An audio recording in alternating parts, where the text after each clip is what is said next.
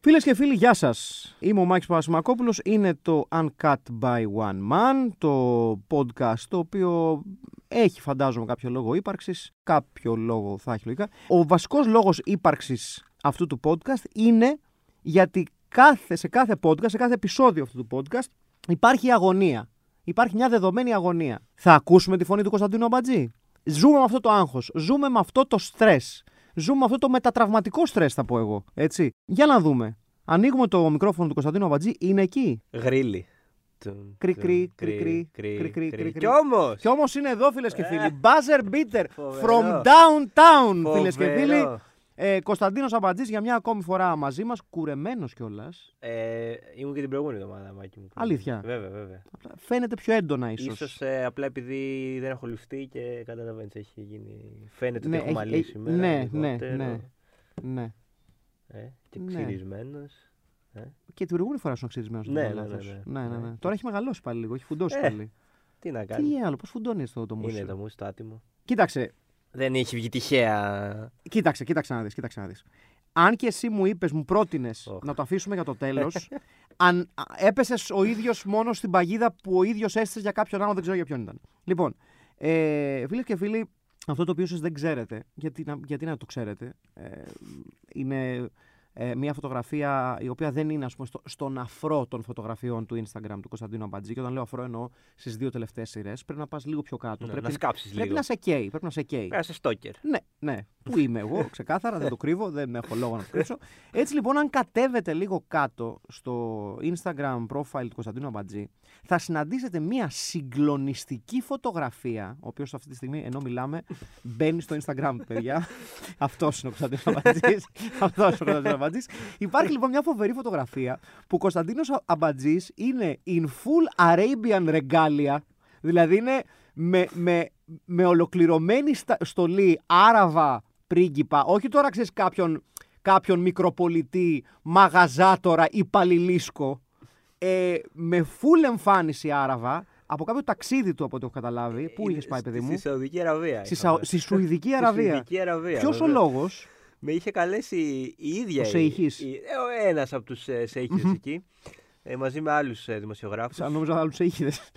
Όχι, εκεί πήγα για να γίνω σέιχης. Ναι. Πέρασα μια εκπαίδευση, διάφορα. Θα τα πούμε σε άλλο podcast, πολλά στάδια. Ναι. Για να γίνω σέιχης, έγινα τελικά. Ε, όπου είχες πάει, ας πούμε, για, για, για work-related projects. Ναι, βέβαια, βέβαια. Ε, ε, ήταν το φοβερό Ithra Cultural Center. Το οποίο, αν πάτε δύο φωτογραφίες πίσω στο Instagram μου, θα το δείτε. Θα το, δείτε, το οποίο έκανε ένα ε, πολιτιστικό event ετήσιο. Κάνει δηλαδή. Τώρα δεν ξέρω αν είναι αρκετά λόγω... φαλικό σε σχήμα πάντως. Αρκετά το φαλικό, Cultural αρκετά Center, φαλικό βέβαια. Χωρίς να θέλω να όχι... πω κάτι για την αρχιτεκτονική του. Όχι, όχι, εντάξει, προφανώς ναι, κάτι είχε στο μυαλό του αρχιτέκτον. Sexist! Ε, ναι. Με σκοπό, γενικά η Σαουδική Αραβία τα τελευταία χρόνια, επειδή για κάποιο περίεργο λόγο της έχει βγει το όνομα, ότι δεν είναι και πολύ...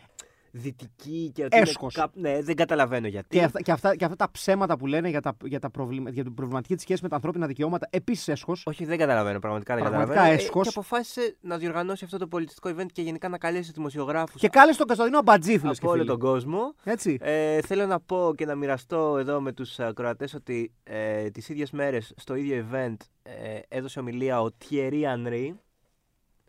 Βεβαίως. Και... αν θες τη γνώμη μου. A step down από σένα. Εντάξει, μίλησε πριν από μένα. Α, εντάξει, step up. Έχτισε. Ναι, ναι, α, σε έχτισε. Έχτισε. Έκανε support. Ήταν, το, ήταν ο πρόλογος. Έκανε support. Okay, το ακούω. Support. Ναι, ναι, ναι. Στα πλαίσια λοιπόν του, ε, του ταξιδιού, στο, ε, επισκεφτήκαμε την τελευταία μέρα και... το φαλικό αυτό... Ναι, το φαλικό το επισκεφτόμασταν κάθε μέρα. Εκεί, α, παρακολουθούσαμε εκεί τις ε, διεργασίες, τις καθημερινές. Και, και ως δυτικοί επισκεφτείτε την αγορά. Αυτό, στο τέλος μας πήγανε και στην αγορά. Και εκεί στην αγορά βρήκα αυτό το μαγαζί με τις παραδοσιακές ε, τοπικές στολές. Και τη δοκίμασα φυσικά. Γιατί, γιατί να μην τη δοκιμάσω. Η φωτογραφία αυτή λοιπόν δείχνει τον Κωνσταντίνο Αμπατζή σε, σε, με, με πλήρη αραβική ενδυμασία να μοιάζει πάρα πολύ με Άραβα πρίγκιπα. Ναι, με κάποιον που έχει έρθει να συζητήσει πολύ σοβαρά το ενδεχόμενο να μπει στον Παναθηναϊκό. Ναι, τουλάχιστον πιο σοβαρά από ό,τι ας πούμε ήταν αυτός ο περίφημος Αλ Σαούντ του Τσάκα. Ναι. Ναι. Αλ Σαούντ δεν το λέγανε. Αλ Σαούντ, βέβαια. Ο οποίος τελικά ήταν κάτι ο Αλ Σαούντ, υπήρχε, ήταν υπαρκτό πρόσωπο Αλ Σαούντ. No.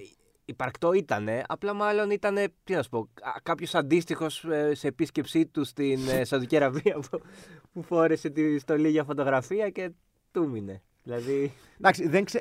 κοίταξε, για μένα είναι κορυφή, ο... αλλά δεν ξεπερνάει το σερί που είχε κάνει η Άκη τότε με Αλεχάνδρο Σκλαβενίτη ναι, ναι, και... και τον άλλο που τον λέγανε... Ναι, Μπομπ...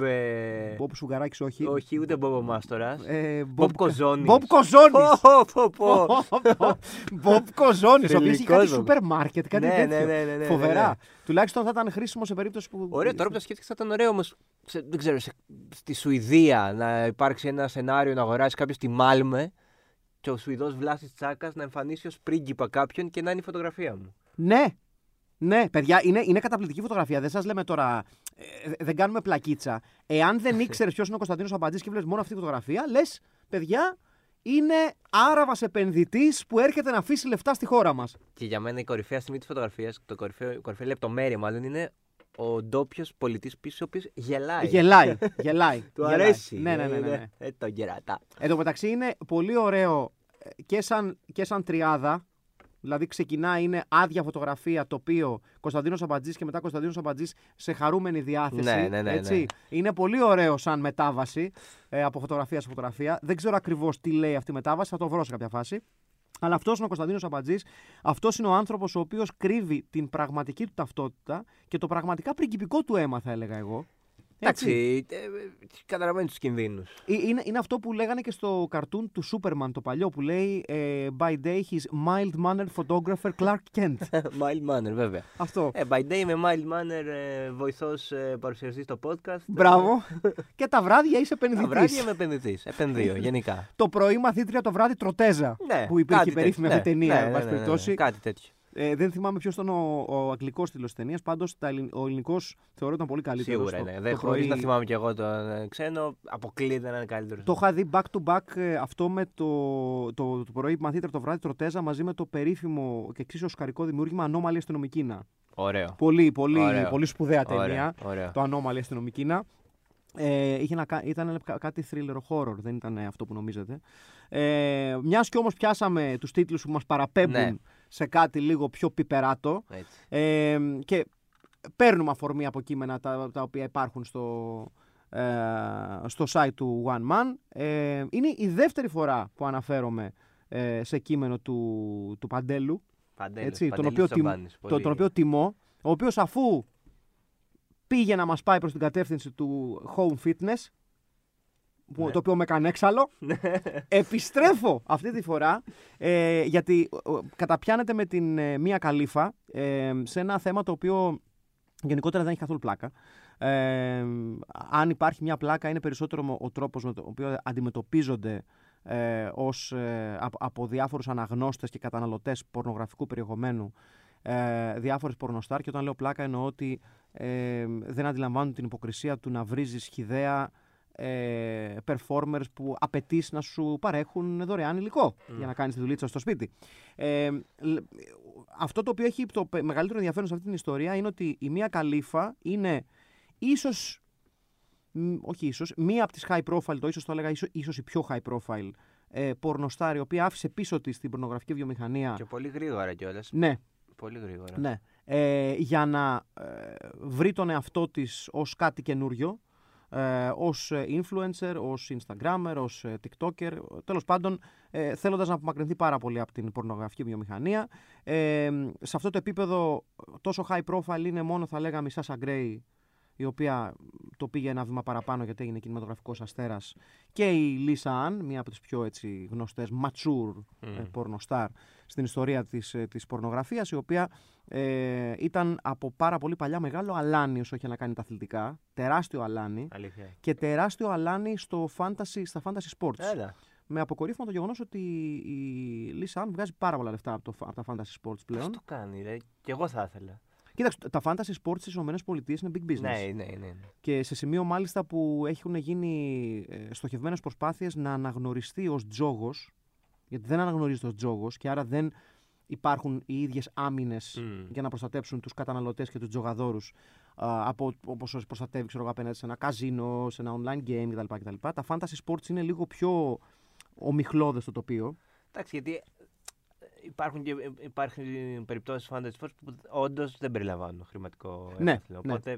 Αλλά εκεί ακριβώς έχουν πατήσει ναι. πολλές εταιρείες οι οποίες βάζουν κάποια awards ή κάποια δώρα mm. εντός εισαγωγικών για να παρακάμψουν τα χρήματα, αν και σιγά σιγά τα fantasy sports οδεύουν ε, σε ένα κανονικό τζογαδόρικο πράγμα. Η Λίσα Αν λοιπόν ήταν από, από τους πρώτους και από τις πρώτες μάλλον πιο σωστά που αντελήφθησαν αυτό το shift ε, και ήταν από τα άτομα που ε, ήταν πάρα πολύ κοντά στην εξέλιξη των fantasy sports με, με, με αποτέλεσμα να θεωρείται μια από τις αυθεντίες των fantasy sports στις ΗΠΑ, να έχει φτιάξει ε, δική της εταιρεία που ασχολείται με fantasy sports ε, και γενικότερα αποτελεί μια πολύ ενδιαφέρουσα ιστορία η, προσ... η επιτυχημένη προσπάθεια πολλών πορνοστάρ ε, να τελειώσουν τον κύκλο τους στην πορνογραφία, είτε επειδή θεώρησαν ότι υπάρχουν περισσότερα λεφτά κάπου αλλού, είτε επειδή υπάρχουν ψυχολογικοί λόγοι ε, για να φύγουν από εκεί, είτε γιατί απλά είναι δικαίωμά τους να αλλάξουν τη δουλειά. Ναι, δηλαδή. ε, αντιμετωπίζονται από πάρα πολύ κόσμο που καταναλώνει πορνογραφικό υλικό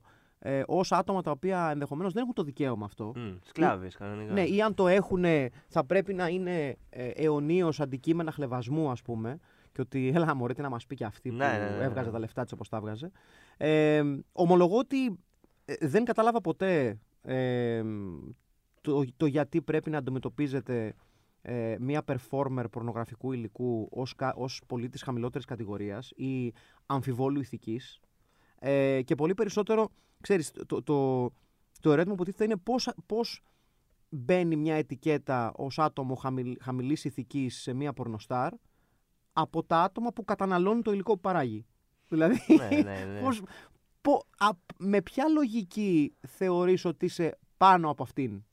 Ε, ηθικά. Για, γιατί δεν τραβάει εσένα η κάμερα, μάλλον. Ναι, αυτό, ναι. Την ίδια στιγμή, βέβαια, που ε, πάρα πολλοί κόσμος, ειδικότερα εκπρόσωποι του ανδρικού φύλου, αντιμετωπίζουν τους αντίστοιχους male performers. Ναι, ναι.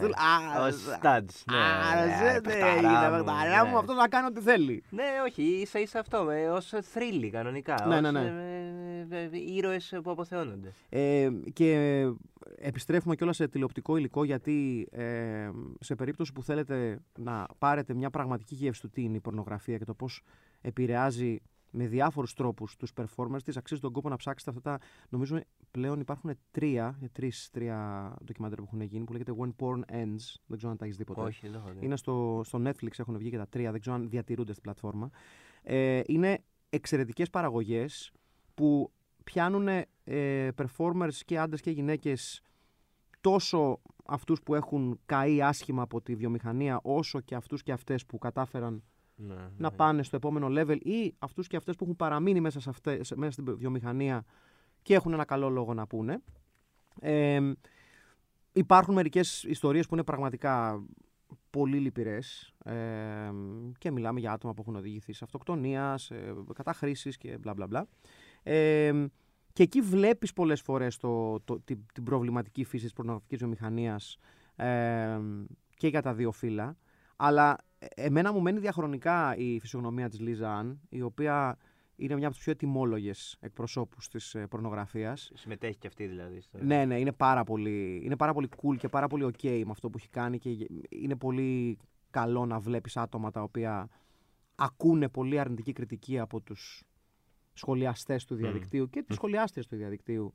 Να το αντιμετωπίζουμε με πάρα πολύ cool τρόπο. Θυμάμαι μάλιστα είχε δώσει μια συνέντευξη ε, στον ένα παλιό YouTuber, στον CasMG, ο οποίος είχε μια πολύ ωραία, πάρα πολύ αστεία ενότητα όπου καλούσε ε, πορνοστάρ ε, και κάνανε ε, υπερβολικά σοβαρές συνεντεύξεις και αυτός τους αντιμετώπιζε, ε, είχε μια με, μουσική μια βιολιά και κάνα mm. φοβερά, σοβαρές συζητήσεις. Η καλύτερη όλων ήταν η Λίσα Αν, η οποία της είχε δώσει κάποια κείμενα Σέξπιρ και λέει ότι ας διαβάσουμε λίγο Σέξπιρ. ε, και αυτή μάλιστα έχει πει την, την αμίμητη ατάκα ότι ε, I'm not an actress, I'm a mattress actress. Το οποίο ήταν, ήταν φοβερή, φοβερή ατάκα. Αλλά ε, το, το πρόβλημα, ξέρεις, με, το, με την πορνογραφία, έτσι όπως ε, διαμορφώνεται το τοπίο της, ακόμα και τώρα που υπάρχει αυτό το έντονο shift προς την κατεύθυνση του OnlyFans, δεν ξέρω αν έχεις παρακολουθήσει την ιστορία, βέβαια, ναι. ε, γιατί έχει δώσει την δυνατότητα σε πάρα πολλές, ε, σε πάρα πολλές και πάρα πολλούς performers να πάρουν την κατάσταση στα χέρια τους, να βγάλουν από τη μέση το Μεσάζοντα, ακριβώς, που είναι, ναι, μια πορνογραφική εταιρεία, και να φτιάχνουν δικό τους υλικό, το οποίο, ναι, το βγάζουν κατευθείαν προς τους οπαδούς. Και, τις... και πληρώνει ο χρήστης. Ναι, πληρώνει ουσιαστικά μια συνδρομή, συνδρομή για να, ναι, έχεις πρόσβαση στο υλικό. Ε, αυτό έχει απελευθερώσει πάρα, πολλ, πάρα πολλούς performers και πάρα πολλές performers από αυτό τον, το, το hook των πορνογραφικών βιομηχανιών και το προβληματικό προφίλ που έχουν πολλές ε, εταιριών, ήθελα να πω, και όχι βιομηχανιών. Αυτό το οποίο δεν θα αλλάξει, νομίζω, άμεσα είναι αυτό το, η προβληματική σχέση, η διαχρονικά προβληματική σχέση του κοινού που καταναλώνει ε, πορνογραφία ε, και το πώς αντιμετωπίζουν κυρίως τις γυναίκες performers. Mm. Ε, okay. Έχω την αίσθηση ότι η, αν θες, ενοχική στάση που, που κρύβει η πορνογραφία, το, ενοχ, το ενοχικό της πορνογραφίας, ότι το... καταναλώνεις συνήθως μονάχος ή μονάχη. Ναι, δεν το πολύ παραδέχεσαι. Ναι, είναι λίγο αυτό το, το διαχρονικά dirty, mm. λανθασμένα για μένα, κομμάτι της πορνογραφίας. Ε, μιλάμε πάντα για την πορνογραφία η οποία είναι εντός εισαγωγικών normal και δεν είναι στα όρια του non-consensual, έτσι. Γιατί καλά, προφανώς. Μιλάμε, ναι, για ταινίες που είναι παραγωγές εταιριών. Ναι, ναι, που είναι με, με full consent και... κτλ. κτλ. Ε, και δεν υπάρχει προβληματική ηλικία κτλ. κτλ. Ε, όσο παραμένει ε, το πιο normal κομμάτι της πορνογραφίας, και όταν λέω normal ξαναλέω, δεν έχει σχέση με το φετιχισμό, έχει να κάνει καθαρά με το consensual mm. κομμάτι αυτής της ιστορίας, όσο ακόμα και, και η normal πορνογραφία παραμένει λίγο βρώμικη στο μυαλό πολλών, τόσο θα παραμένει προβληματική, νομίζω, και η σχέση του καταναλωτή με τις performers. Ακριβώς, ναι. Και θα μένει αυτό το στίγμα, είναι φοβερό, δηλαδή Μία Καλίφα... Πότε σταμα... έχει σταματήσει χρόνια πια. Το... Ναι, και είναι και από τις, και από τις performers που. Μάλλον η μοναδική performer, αν θυμάμαι καλά, σε ένα στατιστικό που είχα διαβάσει, που έχει, παρά... έχει βγάλει το λιγότερο υλικό, ναι, ναι, ναι, ναι. το οποίο παρα... την κρατάει στην κορυφή, ναι, διαφόρων ληστών χρόνια μετά. Ναι, ναι, ναι, είναι φοβερό. Ε. Πραγματικά λίγες ταινίες. Και καλείται να απαντάει χρόνια μετά για όλα αυτά τα οποία έκανε, λες και, ας πούμε, ξέρεις, είναι... ναι. τρέχει ένα αιώνιο. Moral δικαστήριο, ας πούμε, στο οποίο πρέπει να απαντάει. Πραγματικά. Δεν το, δεν το πιάνω καθόλου. Ε, καλά να είναι. Και είναι, η μία... και είναι είκοσι επτά ακόμα το. το ναι, είναι πολύ μικρή. Είναι πάρα πολύ μικρή. έντεκα βίντεο. Λοιπόν, αυτό έχει κάνει μόλις έντεκα βίντεο σε τρεις μήνες μόλις. Είναι φοβερό. Σε τρεις μήνες. Είναι φοβερό. Κράτησε να σχολιάσει. Δηλαδή, οι, οι τρεις μήνες εργασίας της. Όταν ήταν είκοσι ένα, έτσι, το δύο χιλιάδες δεκατέσσερα, και ακόμα έξι χρόνια μετά, είκοσι επτά πια. Κυνηγάει αυτό το πράγμα. Για τρεις μήνες δουλειάς. Δηλαδή, μήνες δουλειάς. Και ενδεχομένως να θες να πεις ότι ήταν λάθος μου ή δεν ήταν ή το έκανα, αλλά είναι τρεις μήνες yeah. της ζωής σου. Ακριβώς. Και σε στιγματίζουν ακόμα. Forever. Ναι, δυστυχώς. Δηλαδή, φαίνεται... δεν, θα, δεν θα καταφέρει ποτέ να αποσυνδεθεί από αυτό. Ναι. Forever. Θα είναι πάντα η Μία Καλίφα. Έτσι, όπως και η περίπτωση της Σάσα Γκρέι που ανέφερες πριν. Δυστυχώς το πρώτο πράγμα που σκέφτονται όλοι όταν την. Δηλαδή, και ακόμα και αυτή απολογείται. Για... Και παρά το γεγονός ότι η Σάσα Γκρέι ε, απέδειξε κιόλας με τις ερμηνείες ότι είναι μια, μια πολύ χαρά, αξιόλογη, ναι, ηθοποιός. Ναι, ναι, ναι, ναι, ναι. Αλλά απολογείται ακόμα, απολογείται εντός εκτός εισαγωγικών, για την παρουσία της και το πέρασμά της από την πορνογραφική βιομηχανία. Ε, τι να γίνει. Τι να πω, ναι, ελπίζω... είκοσι επτά είναι ακόμα η μία, ελπίζω τουλάχιστον... Εγώ δεν έχω... Δεν, ε... Δυστυχώς δεν έχω ελπίδες ότι θα βελτιωθεί πάρα πολύ σύντομα η σχέση του καταναλωτή με, τη, με τους performers. Δεν το βλέπω να γίνεται. Ναι, άμεσα όχι. Δεν... Όσο παραμένει μυστικό, ναι. Ε, ναι, όσο ναι, παραμένει ναι, ναι. Μυ, μυ, μυστική η θέση του, του, του, του viewer, ε, θα υπάρχει πάντα η, ε, η υποκρισία του καταναλώνω, αλλά μπορώ και να κρίνω. Ναι, ναι, ναι. Οπότε δεν αλλάζει αυτό. Δε, δε, δεν είναι αυτά για μένα, δεν τα βλέπω.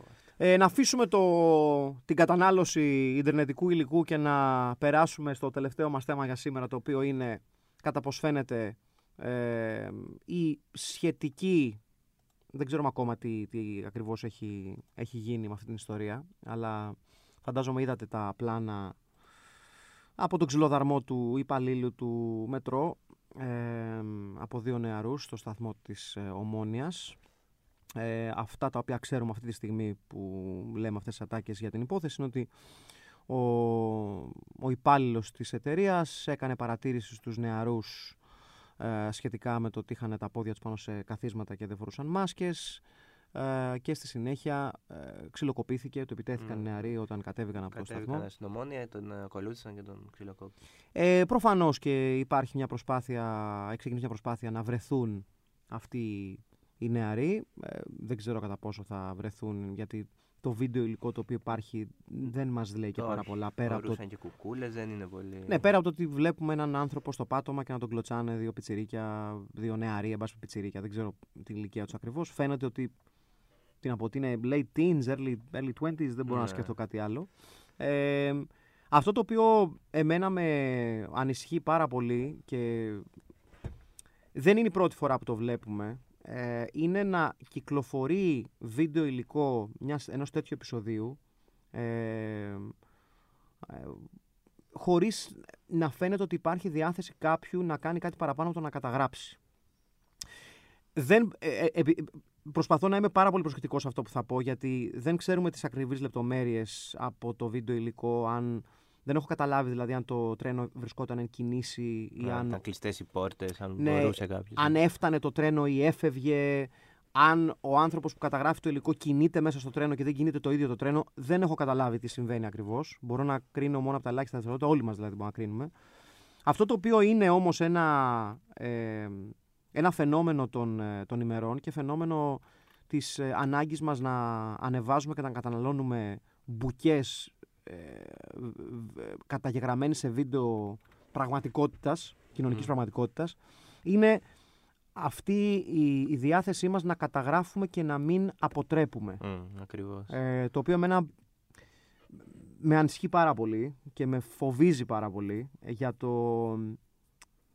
Για το Πες, το, το οποίο δεν, δεν ξέρω αν συμβαίνει επειδή αυτός που τραβάει το βίντεο θέλει να το ανεβάσει ή, ή αν απλά έτσι κι αλλιώς δεν θα βοηθούσε επειδή φοβάται ναι. και απλά τραβάει και το βίντεο επί την ευκαιρία. Δηλαδή δεν ξέρω αν τον αποτρέπει το να βοηθήσει το ότι θέλει να τραβήξει το βίντεο ή αν έτσι κι αλλιώς δεν θα βοηθούσε επειδή φοβάται ή γιατί αυτή είναι η νοοτροπία του δεν θα εμπλακώ γιατί άσε μωρέ τώρα που να εμπλακώ φο, φοβάμαι ότι υπήρχε και παλαιότερα δεν είναι...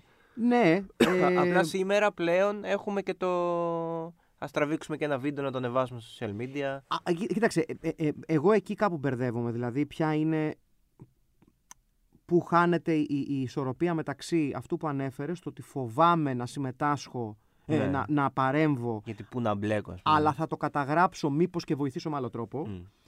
Α, πιστεύεις ότι μπορεί να το, να το τραβάνε γι' αυτό. Δεν ξέρω. Δεν ξέρω. Ε, ε, ξέρεις, επειδή ποτέ δεν ξέρεις ο αυτός που καταγράφει, αυτή που καταγράφει, ποιος, τι ακριβώς σκοπός ναι. έχει για να το, σκοπούσε για να το κάνει αυτό, δεν είμαι σίγουρος ε, ξέρεις, τι κρύβεται από πίσω. Ναι. Αυτό το οποίο όμως βλέπουμε είναι ότι βλέπουμε πάρα πολύ υλικό ε, παρόμοιο, καταγραφές βιαιοτήτων, επεισοδίων κτλ. κτλ ε, σπανίως να υπάρχει παρέμβαση. Οι οποίες... Ένα φοβερό περιστατικό πρόσφατο ήταν φυσικά η δολοφονία του Φλόιντ από το Σεφ. Ναι, ναι, ναι, του Τζορτζ Φλόιντ, βέβαια. Που προφανώς το ότι υπήρχε το βίντεο βοήθησε πάρα πολύ για να πάρα καταλάβει όλος ο κόσμος ναι, ότι ναι. δολοφονήθηκε και ότι δεν υπήρχε καμία υπόνοια ατυχήματος ή δικής του αντίστασης ή οτιδήποτε τέτοιο. Από την άλλη και τότε είχε δημιουργηθεί. Απλά τότε ήταν λίγο πιο λεπτό το ζήτημα γιατί επειδή ήταν αστυνομικοί. Λέγε εντάξει, okay, δεν ενεπλάκησαν αυτοί που τραβούσαν το βίντεο γιατί φοβήθηκαν ότι άμα πας να σταματήσεις τον αστυνομικό, ε, ο κίνδυνος είναι δεδομένος. Βέβαια, υπάρχει και το, και το άλλο στοιχείο σε αυτή την ιστορία, ότι ε, μια νέα σχολή σκέψης αφορά και το ίδιο το υλικό το οποίο βλέπουμε, ότι υπάρχει δηλαδή δυσπιστία ακόμα και όταν καταγράφεται ένα γεγονός, ε, με, την πιο, με, με το πιο σύνηθε σχόλιο να είναι... Δεν καταγράψατε τι έγινε πριν ή δεν καταγράψατε τι έγινε αμέσως μετά. Ναι. Που είναι και αυτό ένα στοιχείο. Εντάξει, okay, έχει μια βάση μεν, αλλά απ' την άλλη, ξέρω εγώ, στην περίπτωση του ξυλοδαρμού ή στην περίπτωση του, της δολοφονίας του Φλόιντ, ε, ό,τι και να έγινε πριν, δεν ε, μπορεί να δικαιολογήσει αυτό που βλέπουμε στη, στην κάμερα. Ε, εμένα αυτό το οποίο με προβληματίζει είναι ότι η, η, η κανονικοποίηση, αν θες, της κατανάλωσης και της αντίληψης της κοινωνίας... μέσω τέτοιων bite-size βίντεο, γιατί πάντα μιλάμε για bite-size βίντεο, ναι, ναι, ναι. ε, σταδιακά νομίζω μας αποσυνδέουν από τα, από τα γεγονότα τα οποία καταγράφονται ε, και ουσιαστικά γίνονται απλά φορμές για να κάνουμε το κομμάτι μας σχολιαστικά και να τσακωθούμε online. Δηλαδή αυτό το οποίο καταγράφεται και θα έπρεπε να αφορά αυστηρά το γεγονός, είτε είναι μια αδικία, είτε ένας ξυλοδαρμός, είτε ένα σκηνικό αστυνομικής βίας, είτε οτιδήποτε, χάνει πολύ γρήγορα την αξία του ως γεγονός και ως να το ντοκουμέντο, να που πρέπει να εστιάσουμε, και γίνεται απλά ένα, backdra- ένα background πάνω σε έναν ακόμα ε, τσακωμό χωρίς επιπτώσεις στο διαδίκτυο. Άλλο ένα τρανό παράδειγμα ήταν ε, η περίπτωση της δολοφονίας του Ζακ. Ναι, του Ζακ Κωστόπουλου. Που πάλι έγινε πεδίο αντιπαράθεσης. Και συνεχίζει. Και συνεχίζει να είναι ακόμα και σήμερα. Με αποτέλεσμα πλέον αυτή τη στιγμή το όνομα και μόνο του Ζακ Κωστόπουλου. Και βέβαια, τίποτα, και ναι, τίποτα ναι, παραπάνω. Τίποτα, τίποτα. Απλά η αναφορά. Η, η, η, η αναγραφή του ονόματός τους σε οποιοδήποτε άρθρο προκαλεί κάτω από το κείμενο στον ιντερνετικό σχολιασμό ένα ογδόντα τοις εκατό των σχολείων τα οποία αναφέρονται με απαράδεκτους τρόπους πάνω σε έναν άνθρωπο που ίσως είναι νεκρός. Ναι, έτσι, ναι, ναι, ο οποίος σκοτώθηκε. Έτσι. Φοβερό είναι. Φοβερό. Ε, δεν ξέρω, εμένα και, και μπαίνουμε σιγά σιγά, σε, σιγά σιγά, έχουμε ήδη μπει, μπαίνουμε σε νερά Black Mirror λίγο. Ε, μπαίνουμε σε αυτά τα νερά που επί της ουσίας και η ίδια η σειρά ε, σχολίαζε και η ίδια η σειρά ήθελε να κριτικάρει, ότι όσο περισσότερο η κατανάλωση ή μάλλον η αντίληψη της κοινωνίας γίνεται από αυτά τα bite size πραγματάκια τα οποία βλέπουμε στο κινητό μας τηλέφωνο ή στον υπολογιστή μας, μπορεί κάποιος να επιχειρηματολογήσει ότι μας βοηθούν να αποκαλύψουμε την αδικία, να καταγράψουμε την αδικία ε, και να οδηγήσουμε σε αλλαγή, που το ακούω και το, και το σέβομαι, γιατί έχει οδηγήσει σε, ε, προς, προς καλές κατευθύνσεις. Η αίσθησή μου όμως είναι ότι επί της ουσίας προκαλεί εξίσου μεγάλο κακό, γιατί σε, σε αποσυνδέει από την πραγματικότητα, ρε παιδί μου. Ε, σε κάνει λίγο άλλο ένα βιντεάκι, άλλη μια καταγραφή, mm. άλλη μια απόδειξη. Και δεν ξέρω αν τελικά αλλάζει τόσο πολύ παγιωμένες απόψεις, είτε προς, προς τη μία είτε προς την άλλη κατεύθυνση.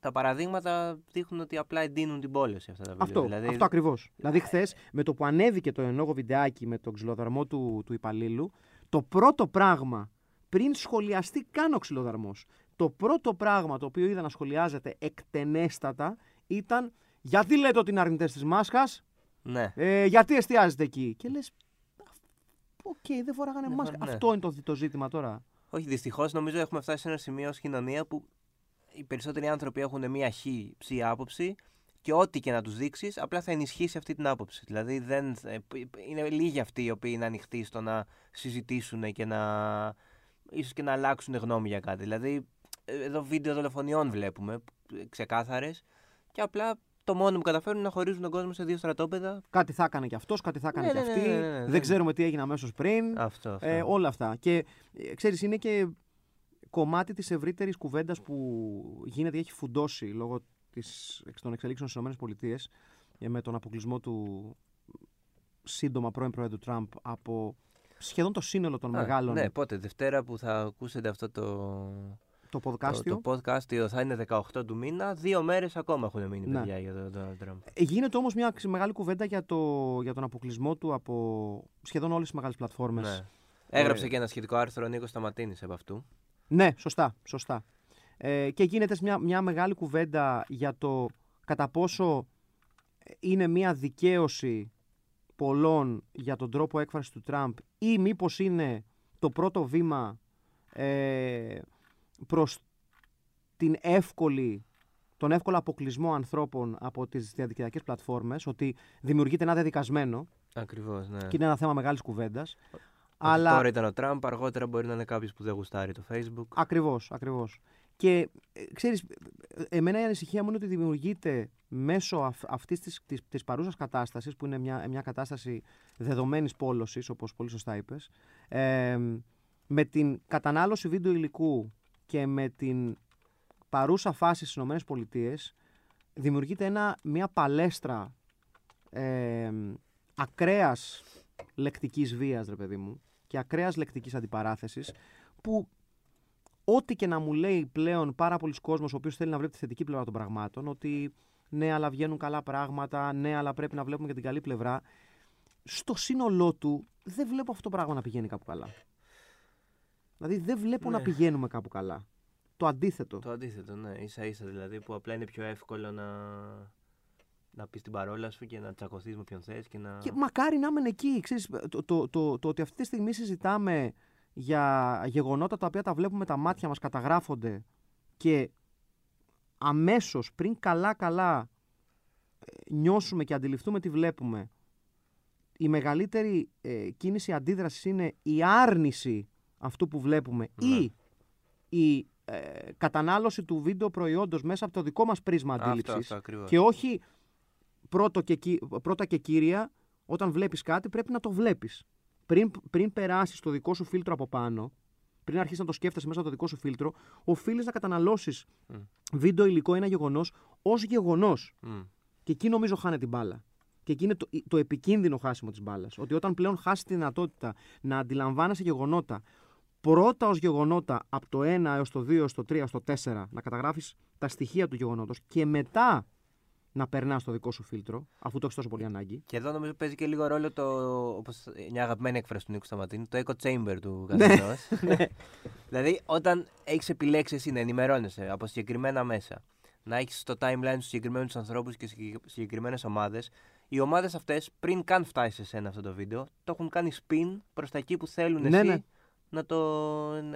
Να είναι ήδη αργά. Ναι, είναι ήδη αργά. Ήδη έχεις δει τη μορφή αυτή του βίντεο με την μετάφραση και την ερμηνεία που αυτοί θέλουν να, ναι. να λάβεις. Ναι. Οπότε είναι αδύνατον να κάτσεις μόνος σου με κριτική σκέψη για όποιους τους πάντων διαθέτουν και να βγάλεις το δικό σου συμπέρασμα από το Ξέρεις, βίντεο. Νομίζω ότι το, το, το, το ζήτημα είναι όχι τόσο πολύ για όποιους διαθέτουν, για όποιους ενδιαφέρονται ε, ναι. να το χρησιμοποιήσουν. Ακριβώς, Εκεί είναι το πρόβλημα. Ναι, ναι, ναι, ναι, ναι, ναι. Δηλαδή ότι δεν υπάρχει η, η κάψα της κριτικής σκέψης, υπάρχει η ανάγκη του προσωπικού μας φίλτρου πρώτα και κύρια.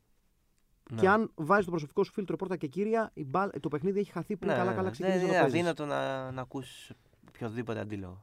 Είναι αδύνατο κιόλας να συνεχίσουμε αυτό το podcast, γιατί ισχύ, έχει περάσει ισχύ, ο χρόνος. Ε, θα μπορούσα να μιλάω ώρες με τον Κωνσταντίνο Αμπατζή, σαν, δύο, ε, σαν ένα ερωτευμένο ζευγαράκι μπροστά από τον Τζάκι με τις ζεστές τους σοκολάτες. Έτσι, σαν, ε, ωραία ένας... εικόνα. Ωραία, ωραία, έτσι, ωραία εικόνα. Ωραίο. Σαν ωραία. έναν ε, παρουσιαστή με το σεΐχι του. Ναι, ναι. Μπράβο, σαν να μεσάζοντα με το σεΐχι. Ναι, ναι. Θες να είμαι ο Βλάσης Τσάκας σου. Θες να είμαι ο Αλ Σαούντ σου. Ναι! Oh, εντάξει λοιπόν. Θες να, θες, θες θες να, να επενδύσω το, το τσακάκι σου. σου. Ε, ας κλείσουν τα μικρόφωνα. Ναι, ας κλείσουν τα μικρόφωνα. Ας συνεχίσουμε εμείς ε, με ησυχία. Για αυτή τη χούφτα λεπτά που ήσασταν μαζί μας, ήμουν ο Μάικς Πασμακόπουλος και ήταν ο Κωνσταντίνος Αμπατζής. Αλ Σαούντ Αμπατζής. Ναι, ο Αλ Σαούντ Αμπατζής. Ε, ωραίο. Είναι αρκετά αραβικό το Αλ Σαούντ Αμπατζής. Ήταν το Uncut by One Man. Εμείς θα τα πούμε πάλι την επόμενη Δευτέρα. Μέχρι τότε, να είστε καλά. Γεια χαρά.